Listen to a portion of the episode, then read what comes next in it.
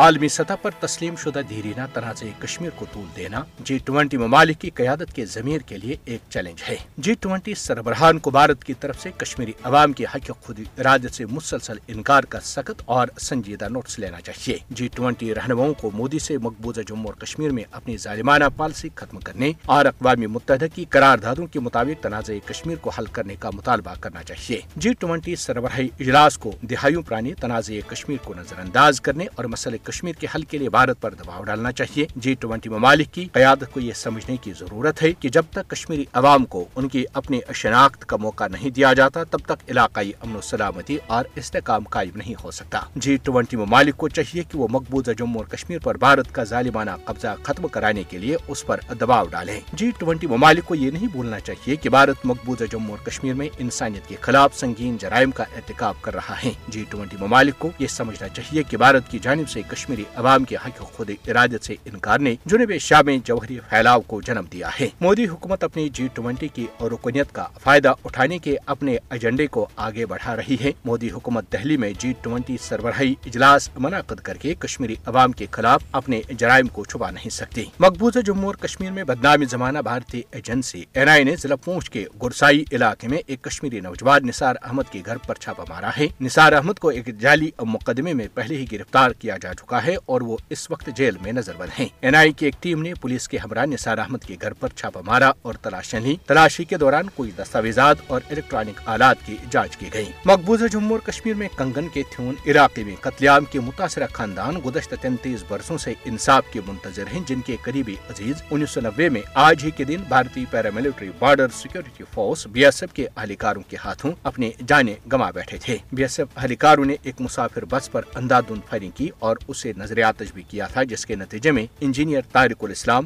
غلام محمد وانی، فاروق احمد لون، پرویز احمد اور bus driver اور conductor سمیت پندرہ افراد شہید اور ایک درجن کے قریب زخمی ہو گئے تھے۔